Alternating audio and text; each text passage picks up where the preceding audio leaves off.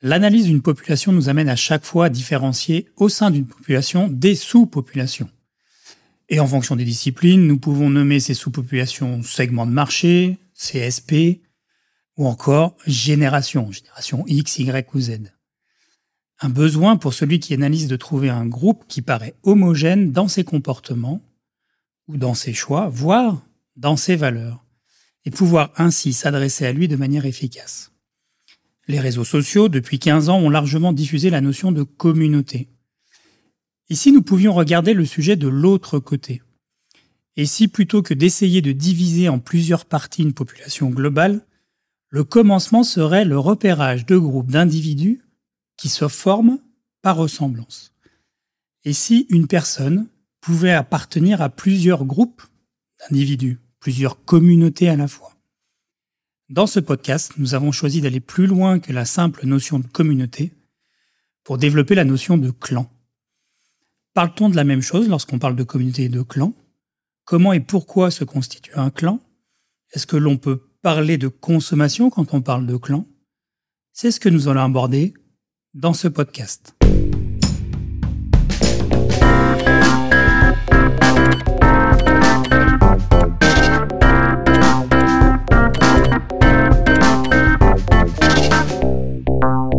Vous écoutez la session retail du podcast d'Altavia Aura. Je suis Ludovic Noël, le directeur général de l'agence.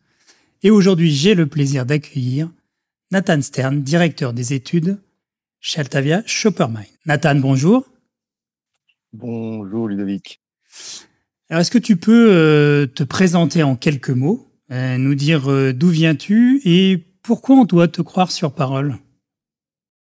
Alors, en quelques mots, eh bien, je me présenterai comme un, professionnel qui vient du monde de la sociologie et qui s'efforce de mettre à la disposition des acteurs du commerce, des acteurs de la société civile, la compréhension qu'il essaie d'obtenir des phénomènes qu'il observe avec un prisme particulier pour ne jamais être dans le jugement et toujours documenter avec euh, la plus grande neutralité et je dirais même la plus grande bienveillance possible les bonnes raisons que les gens ont de faire ce qu'ils font, de croire ce qu'ils croient, de penser ce qu'ils pensent, même quand ça nous paraît irrationnel, un peu absurde, voire un peu méchant. Euh, Est-ce qu'on doit me croire sur parole? Surtout pas. On doit surtout euh, euh s'en référer à ce qu'on a trouvé dans le cadre de sources fiables, à ce qu'on a vu par soi-même, mais aussi en se défiant de ce que on a sur la réalité, un point de vue toujours très partiel, et que notre propre expérience peut vraiment nous tromper parce qu'il y a beaucoup de choses qu'on ne verra jamais. Voilà. Donc, en gros, je dirais surtout croire personne sur parole, pas même sa propre sensibilité ou sa propre capacité d'observation. C'est toujours en recoupant les sources, en les diversifiant qu'on va pouvoir améliorer la représentation qu'on se fait des choses. Merci. Euh, une question traditionnelle au sein de, ce podcast, c'est euh, savoir, Nathan, ce qui t'a euh, récemment étonné, une actualité, une news que tu, tu as vue ou une expérience que tu as vécue d'ailleurs, euh, récente Alors, et que tu as envie de partager avec nos auditeurs? Avec grand plaisir. mon fils cadet, qui a 15 ans, m'a dit Papa, viens, je veux te montrer quelque chose. C'était avant-hier et je suis euh, littéralement tombé de ma chaise. Ça s'appelle Nvidia Canvas. Donc, euh, c'est cet euh, acteur de, créateur de, de, cartes graphiques très puissantes qui a mis au point un logiciel d'intelligence artificielle graphique qui permet de dessiner à partir d'une feuille blanche un paysage complet avec des rivières, des rochers, des arbres, le tout en temps réel avec un degré de réalisme époustouflant. On ne peut pas imaginer que la rivière qu'on décide de faire couler entre les, les montagnes n'est pas une rivière réelle. On peut d'ailleurs changer la luminosité, décider que c'est finalement en hiver ou dans l'hémisphère sud ou qu'il y a eu un peu de sécheresse. Tous ces paramètres vont pouvoir être mis à jour en temps réel. C'est bouleversant parce que ça nous projette dans un monde extraordinairement réaliste, complètement cohérent, puisque le logiciel prend en charge la crédibilité, la, possibilité, la vraisemblance de ce qu'il est en train de produire. Et à la fin, en deux, trois minutes, on a produit un paysage complet qu'on serait bien incapable de discerner, de distinguer d'un paysage pris en photo quelque part par quelqu'un d'autre. Ouais, tout ça sans ça, être ça un nous... codeur euh, et un développeur informatique. On a juste besoin euh, d'une souris, de quelques clics, de l'outil d'une simplicité confondante. Donc, on a, on a vraiment tout sous la main pour produire un monde réaliste dans lequel on peut complètement se projeter, qui n'existe pas. Et là, tout d'un coup, ce dont on nous parle quand, on, quand il est question de métaverse nous paraît beaucoup, beaucoup moins abstrait et distant. On comprend que le futur est vraiment euh, déjà euh, présent euh, d'ores et déjà. Écoute, merci effectivement pour, pour ce partage et on va maintenant rentrer dans le vif du sujet. Alors, Nathan, nous t'avons invité à, nous parler du nouveau consommateur et toi, tu sembles vouloir parler de l'influence des clans sur ce nouveau consommateur. Euh, finalement, est-ce que euh, c'est le retour des, tribus, des communautés? En tout cas, est-ce que tu peux nous éclairer sur cette notion de clan que tu veux nous partager aujourd'hui? En effet, je, voudrais bien montrer que la consommation des individus est de plus en plus marquée par l'influence de formes sociales un petit peu nouvelles que j'ai appelées clans. Et ces clans, ils sont de plus en plus nombreux, de plus en plus mobilisés et de plus en plus puissants. Et on va le voir, il se distingue très nettement de ce qu'on appelle traditionnellement les communautés, les tribus, même s'il profite quelque part de la vitalité de ces formes sociales plus familières pour euh, se, se, développer et prendre plus de poids. Alors, dans la suite de notre échange, je vais plutôt m'intéresser aux clans qui ont un fort impact sur la consommation. Et en fait, il y a des clans dans tous les registres. On peut penser au clan de la bio, par exemple, tous ceux qui se battent contre euh, les pesticides, la nourriture industrielle, la chimie de synthèse, la surtransformation des aliments. On peut penser au clan de l'écologie qui se battent contre le nucléaire, contre le capitalisme, les emballages, au clan des véganes qui se battent contre l'exploitation animale, au clan des patriotes qui récusent l'appellation extrême droite et qui disent plutôt qu'ils se battent contre le déclassement. On a aussi un clan un petit peu LGBTQ+, etc. Je suis pas forcément à jour sur la dénomination et je m'en excuse. On a le clan des écoféministes qui se battent contre le patriarcat, des régionalistes. On peut continuer longtemps. La, hein, liste, euh, la liste, elle est, elle, est, infinie et chaque jour naissent de nouveaux clans. Euh, ce qu'il ce qu'il y a en fait en commun entre ces différents clans, c'est vraiment que désormais, pour comprendre et connaître le style de consommation d'un individu, c'est intéressant de se demander quel clan exerce sur lui une influence. Est-ce qu'il se sent appartenir à l'un d'eux et si oui, avec quel degré d'engagement. Et la, la, découverte un peu frappante qu'on peut faire, c'est que il suffit d'avoir quelques informations sur les clans de rattachement pour pouvoir faire pas mal de prédictions qui sont souvent vérifiées sur le comportement euh, des personnes en question. Prédiction, c'est un mot un peu fort, et vous allez voir, on, peut y arriver parfois. Tu utilises le, mot clan, euh, ça fait un peu guerrier, euh, voire peut-être un peu une notion un peu négative ou péjorative derrière. Je te connais, tu n'as pas choisi ce, mot par hasard. Est-ce que tu peux nous, expliquer pourquoi au final tu arrives sur cette notion de clan? Alors, je te confirme que ce mot clan est, un petit peu ambigu. Il a quelque chose effectivement de, de guerrier, voire de péjoratif. Moi, j'ai choisi ce mot pour, trois raisons. D'abord, parce qu'il y a toujours une composante de jugement, de combat, de bonne conscience, d'hostilité envers ceux qui défendent des causes adverses ou qui incarnent le mal aux yeux des membres du clan. Donc, il y a une vraie dimension euh, de militantisme, un peu de, euh, voilà, d'envie de, faire du bruit, d'envie d'être clivant, pour le meilleur ou pas, selon le regard que l'on porte sur ces clans et sur la nécessité de faire évoluer le consensus social sur les causes qu'elles défendent.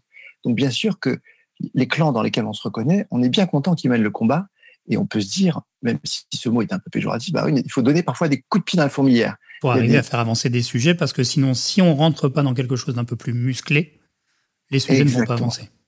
Euh, parler euh, des formes un petit peu euh, discrète du sexisme, euh, des formes discrètes de l'homophobie, ben, des fois ça fait bouger un peu les consensus, mm. ça gêne des gens, il y a des gens qui se sentent limités dans leur liberté d'expression, ben, peut-être pourquoi pas si c'est pour, euh, entre guillemets, la bonne cause. Donc cette dimension d'hostilité, de militantisme, elle me paraît signifiante. Deuxième raison d'adopter ce mot, ben, en fait c'est important de d'adopter un mot qui distingue bien les clans des communautés paisibles, privées, euh, que ces euh, animateurs de clans, que les instigateurs des clans essaient parfois de représenter comme étant des blocs homogènes qui se confondent complètement avec le clan. Donc indéniablement, souvent les clans naissent de communautés préexistantes, mais en fait ils s'en distinguent nettement par leur côté euh, militant ou un peu agressif, avec un système de valeurs qu'elles sont souvent légitimes à défendre auprès de tous, alors que les membres des communautés veulent souvent une forme de tranquillité, ils veulent pas la ramener. Partage, échange, Exactement. comme tu dis, assez paisible. C'est tout à fait ça. Et puis, dernier facteur, moi, le mot clan, je l'aime bien aussi parce qu'il a un petit côté comme ça, irlandais ou écossais. euh, parfois, euh, un clan a son kilt, son charme, sa culture, parfois son, son whisky. Voilà. Donc, oui, clan, c'est un petit peu guerrier, mais ça peut nous aider à faire notre travail dans la communication, à mieux appréhender les phénomènes sociaux. Et puis, ça peut nous aider aussi à faire prendre conscience, à nous faire prendre conscience que nous aussi, on a notre euh, petite colère, notre petit militantisme qui est parfois l'effet d'une forme de loyauté un peu aveugle et que quelque part, ça peut nous arriver d'être nous aussi sous influence. Donc si on peut avoir un peu de distance à l'égard de ceux qui nous influencent sans qu'on ait vraiment fait le choix de cette influence, ben, c'est peut-être pas plus mal. Et comme on est dans la, retail session, forcément on parle ici de, du consommateur et de la consommation. Et donc comment cette notion de, clan, tu, tu l'appliques finalement à la thématique de la consommation? Alors c'est simple en fait. Aujourd'hui, le besoin d'appartenance et le besoin de revendiquer une appartenance à un clan est devenu tellement fort que souvent, on peut déduire l'attractivité d'une offre pour un consommateur donné de la capacité de cette offre à exprimer son allégeance au clan dont il souhaite faire partie ou dont il se sent faire partie. C'est-à-dire que face à un produit dans un hypermarché, la question n'est pas seulement est-ce que j'en ai besoin ou pas, est-ce que le rapport qualité-prix est bon ou pas, mais si j'achète euh, ces Babybel, ces apéricubes ou ces fromages de fermiers euh, Est-ce que mon image au sein du clan dont je revendique une appartenance, auquel je revendique une appartenance, va être euh, fragilisée ou au contraire légitimée et renforcée? Et en fait, tout acte de consommation est un acte d'allégeance aux clans qui prescrivent le recours à tel ou tel type de produit. Et en fait, consommer, c'est vraiment la clé pour se socialiser dans un clan. Est-ce que tu as, collège. Est-ce que tu as un exemple, oui, voilà, précis qui peut nous ramener à notre vie quotidienne? Absolument. Dès, le collège, en fait, on, sent bien que si au pied, on a des TN, ou des Décathlon, ou des Converse, ou des Veja, ou des Mephisto, ou des bulles plates Balenciaga à 650 euros, on va pas se faire les mêmes amis. Et donc, pour vraiment sentir ce, concept de clan, je pense que ça vaut la peine de vraiment se projeter dans son adolescence, qui est vraiment le mm. moment où les clans arrivent dans notre vie et où on cherche à rejoindre un clan un clan qui va quelque part euh, contester euh, la pertinence, la valeur des autres clans. Donc on va devenir euh, un peu du côté, du côté des rappeurs ou des surfeurs ou des skateurs ou des bourgeois ou des gothiques ou des émo ou des kawaii. On va devoir choisir son camp et, de ce fait-là, il va en découler plein de choses. On va décider parce qu'on a rejoint un tel clan.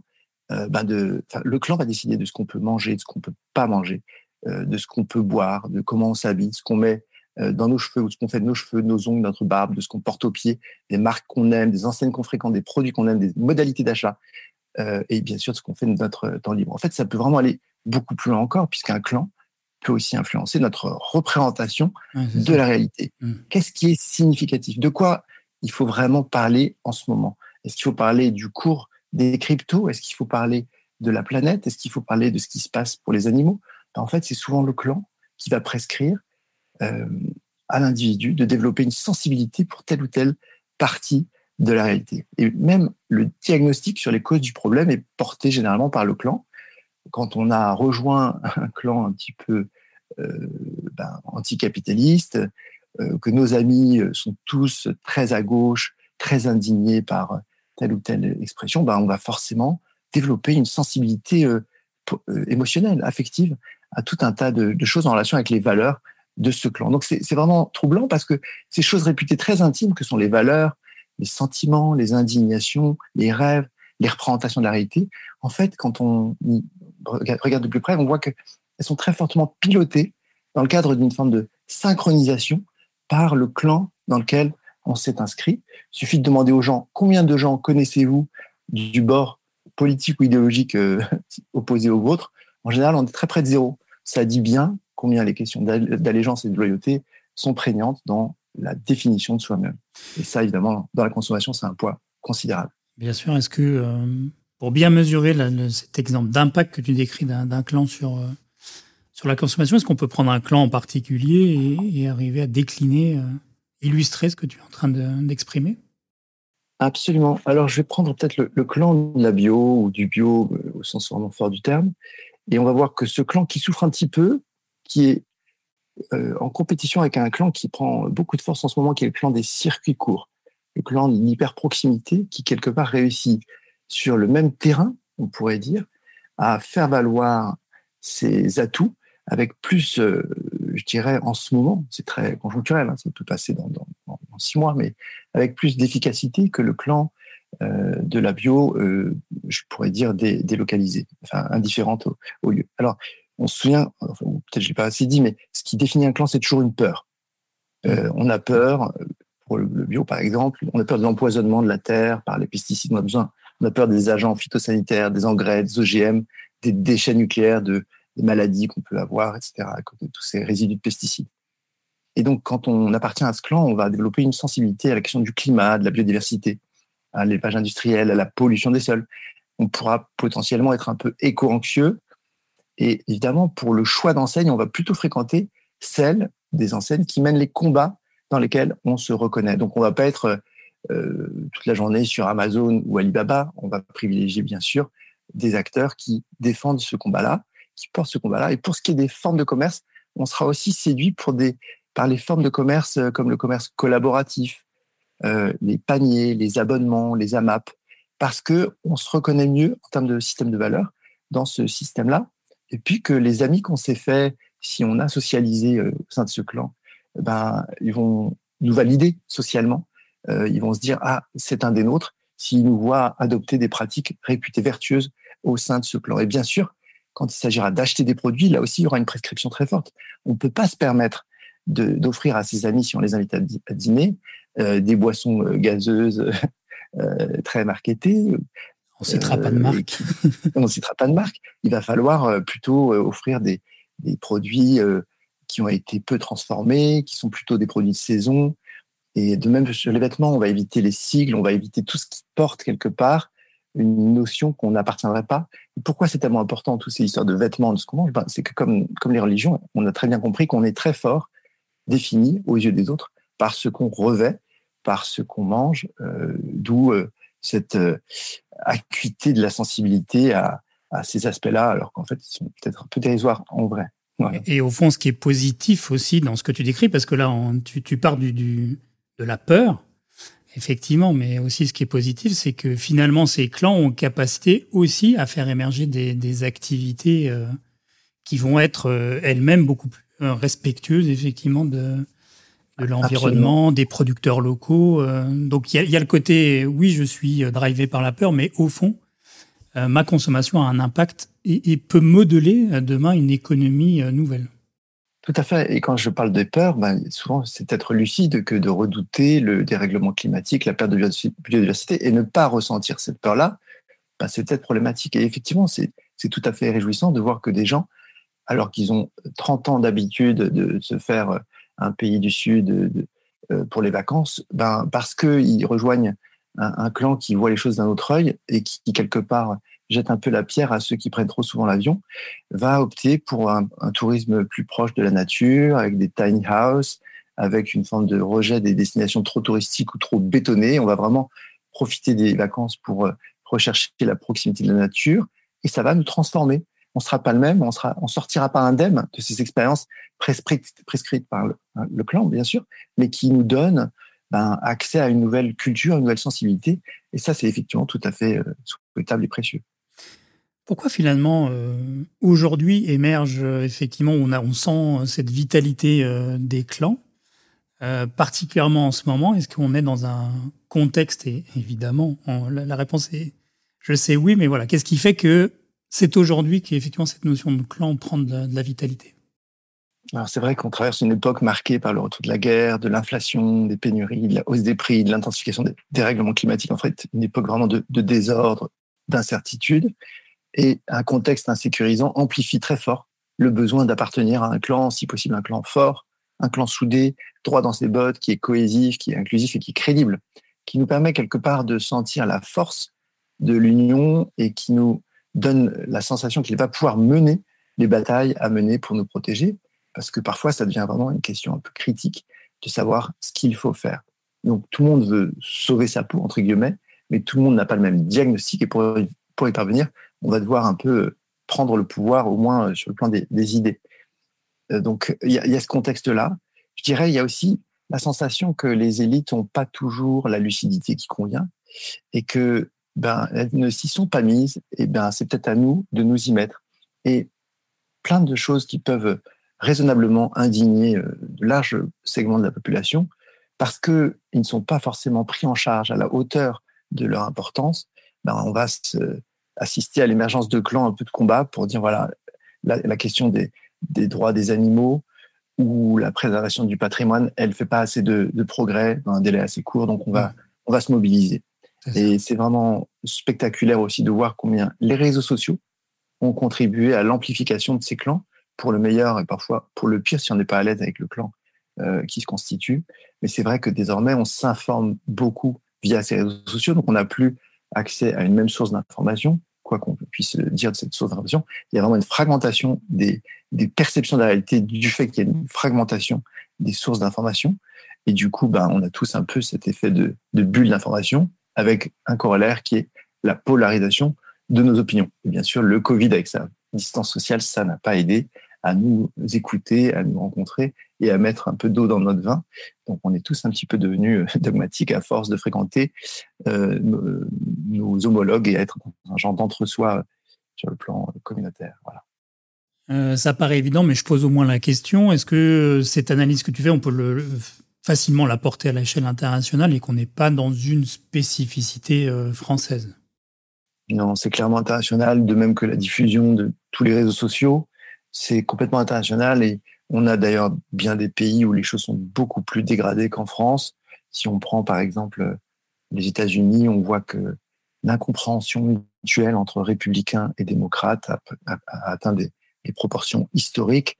Et donc le, degré de d'incompréhension et de, de méconnaissance et de disqualification euh, entre les différents segments de la population a atteint des niveaux vraiment importants. Et le corollaire de cela, c'est aussi que les combats qui étaient un peu négligés au second plan sont menés pour de bon. Euh, et ça, c'est évidemment quelque chose d'intéressant. Il y a quelque chose d'une vitalité démocratique aussi, quelque part, qui s'exprime dans le fait que on soit dans un modèle moins pyramidal, moins vertical, où un, petit nombre de gens décident de pas mal de choses. Là, on a vraiment, ben voilà, autour de chaque pathologie, de chaque sensibilité, de chaque région, on a des gens qui se mobilisent pour dire nous, notre voix, on veut la faire entendre. Euh, on se reconnaît dans, cette ou, telle ou telle euh, mobilisation et, c'est important pour nous de. Oui, ça correspond.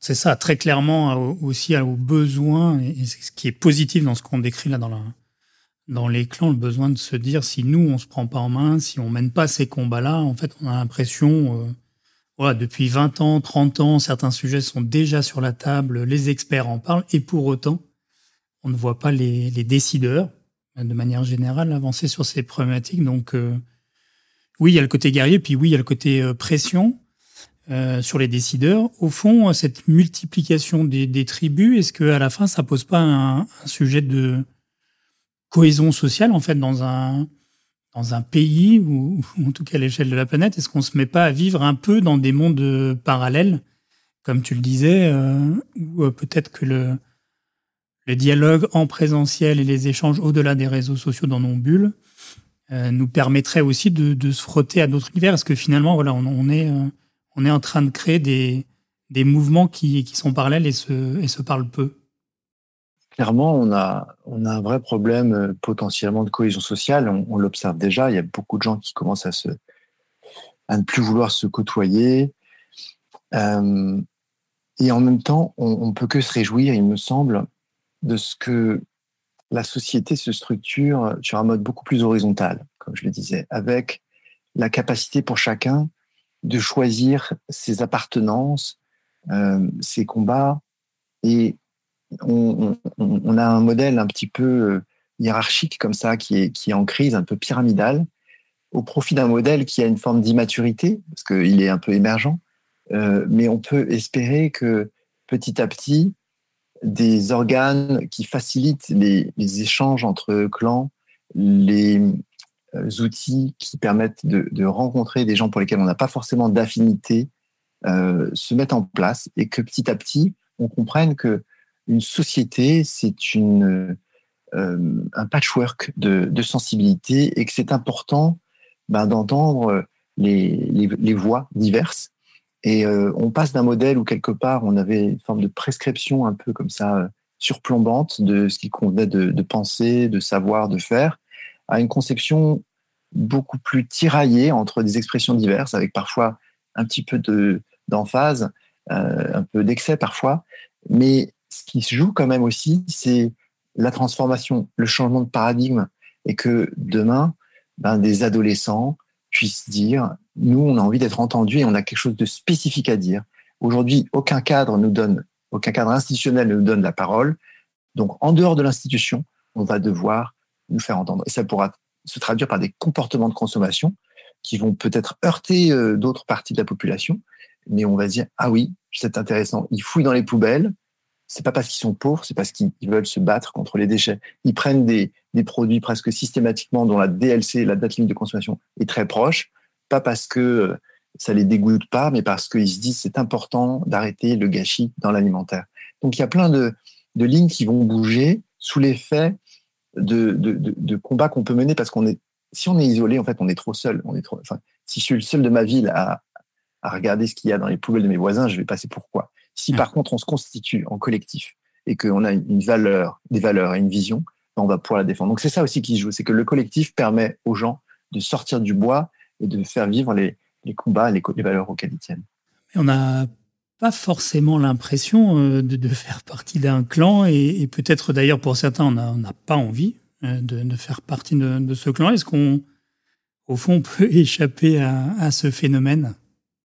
Je crois qu'on a toujours appartenu à des clans, mais on vivait beaucoup plus dans un entre-soi. Le monde s'est beaucoup ouvert sur le plan de l'information, sur le plan des migrations, sur le plan de la circulation des idées. Et donc, on était euh, dans des clans plutôt homogènes. On avait une forme de, voilà, de consensus sur, euh, par exemple, la valeur de l'individu, la valeur de la liberté, la tolérance, euh, dans certaines limites, bien sûr. Et euh, on se sentait pas faire appartenir à un clan, mais on pouvait facilement être choqué par euh, le sort qui était réservé à telle ou telle euh, minorité ou telle ou telle espèce dès qu'on voyageait. Donc on avait cette distance un peu ethnographique qu'on n'avait pas à l'égard de nous-mêmes. Bon, bah là, en fait, en ce moment, on se rend compte qu'il y a des choses qui nous paraissent au fond assez sacrées et même si on ne le savait pas, on appartient à des clans qui, par exemple, considèrent que la liberté de l'individu est quelque chose de précieux. Ça, c'est typiquement prescrit euh, par notre culture. Et c'est une chose qui est compliquée. Euh, il y a beaucoup de nations qui, ne reconnaissent pas du tout à l'individu euh, de tels droits et qui considèrent que c'est malsain, dangereux, irresponsable de donner aux individus des choses comme les droits de vote ou des choses comme le droit de choisir, pour eux, l'individu est quelque chose qui doit servir euh, le collectif. Ça, c'est effectivement euh, important. Et puis, je dirais que on fait tous l'expérience d'être un peu attaqué parce qu'on a acheté un pot de Nutella. Alors, on a une belle sœur qui nous dit qu'on veut tuer tous les orang-outans parce qu'on a euh, dit il fera un malheur, ce, ce, ce, petit garçon, il est tout mignon. Ouais, parce qu'on a honte de dire qu'on a fait un voyage lointain en avion. Exactement. Ouais.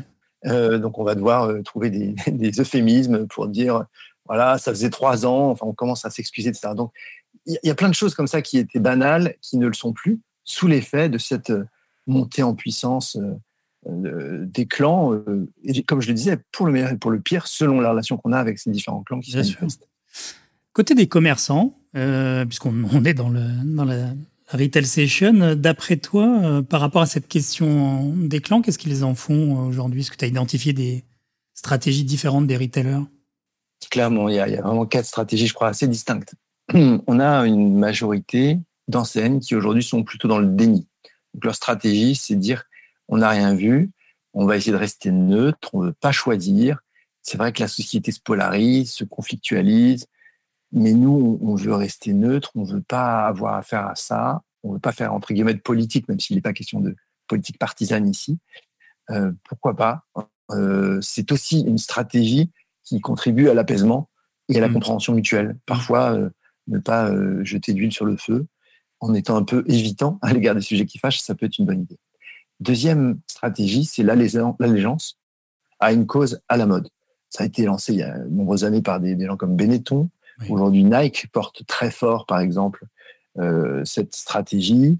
Et euh, on a quelque part une forme de, pas d'instrumentalisation, mais d'opportunisme, on pourrait dire, euh, de, de, certaines marques qui se disent tiens, je peux rajeunir mon image, je peux montrer que je suis dans le coup. Si je surfe cette vague, euh, ça pourrait être une vague euh, différente euh, dans deux ou trois ans quand le vent aura tourné. Mais aujourd'hui, ça me va bien de me positionner comme le porte-étendard de telle ou telle composante de, de la société. Ça, c'est donc une seconde stratégie, c'est l'allégeance à une cause à la mode, à un instant T. Il y a une troisième stratégie euh, bah, qui, qui, qui, se porte assez bien ici, c'est le ciblage un peu décomplexé d'un clan. C'est-à-dire, je choisis un segment de population et je lui dis, moi, je passe une forme de pacte avec vous, je vais vous servir, je vais faire comme si le reste du monde, quelque part, n'existait pas, et je vais vous parler de vous, vous parler de ce qui vous tient à cœur.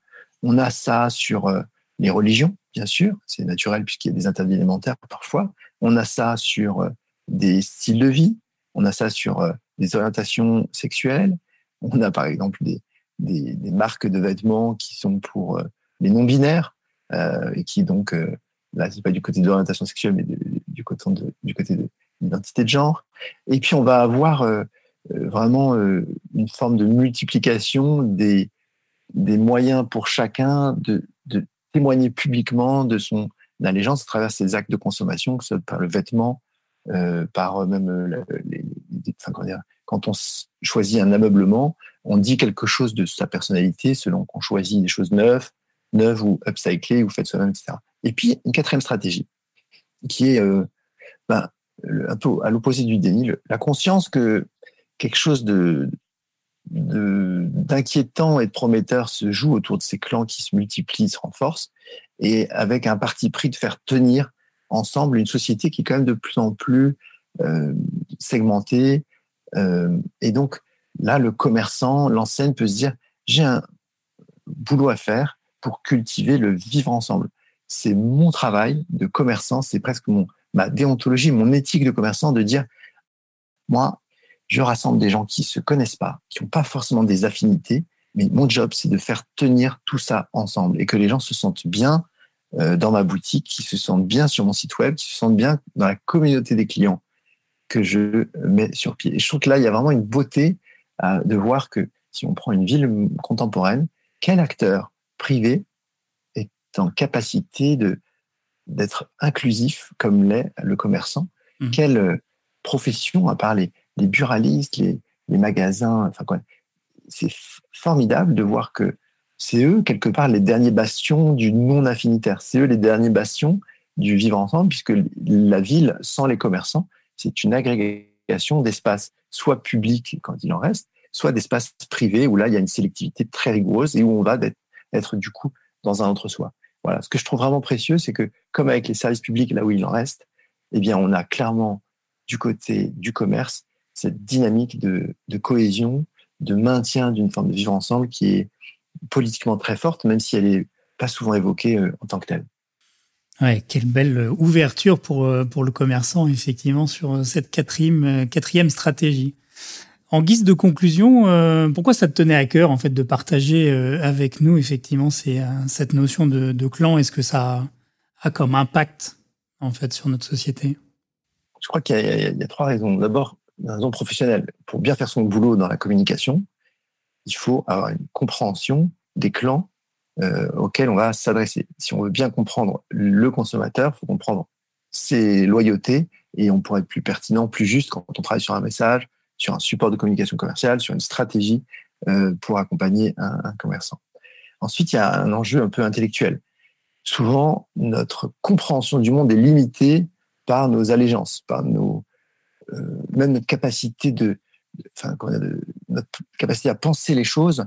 Il y a beaucoup de tabous, il y a beaucoup de choses qui n'est pas de bon ton de voir ou, de repérer il y a plein de faits quelque part qui n'ont pas le droit de citer dans les différents clans. Donc ça, je pense que c'est important de toujours avoir une forme de, de, goût de la réalité, de goût des faits, même quand les faits, ils sont complètement neutres.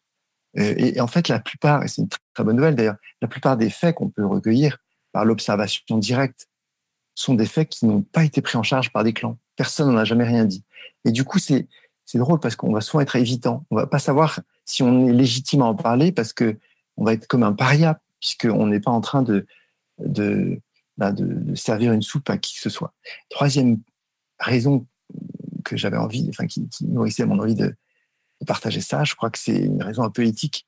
On peut gagner beaucoup de liberté quand on investit dans, dans soi-même, quand on euh, s'émancipe, quand on développe euh, son détachement à l'égard de ceux qui auraient, enfin, de ces, ces, créatures que sont les clans qui auraient tendance à quelque part faire de nous leurs petits soldats.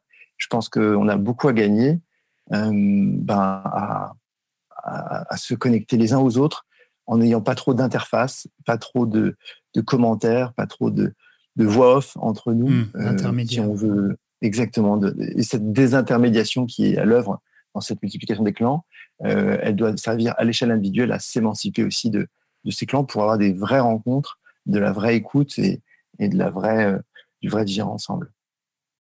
Nathan, merci beaucoup pour euh, ces échanges ensemble. Sur quels réseaux sociaux on peut te suivre? Sur LinkedIn, je n'y suis pas très actif, mais on, on y écrit et j'y réponds avec grand, grand plaisir.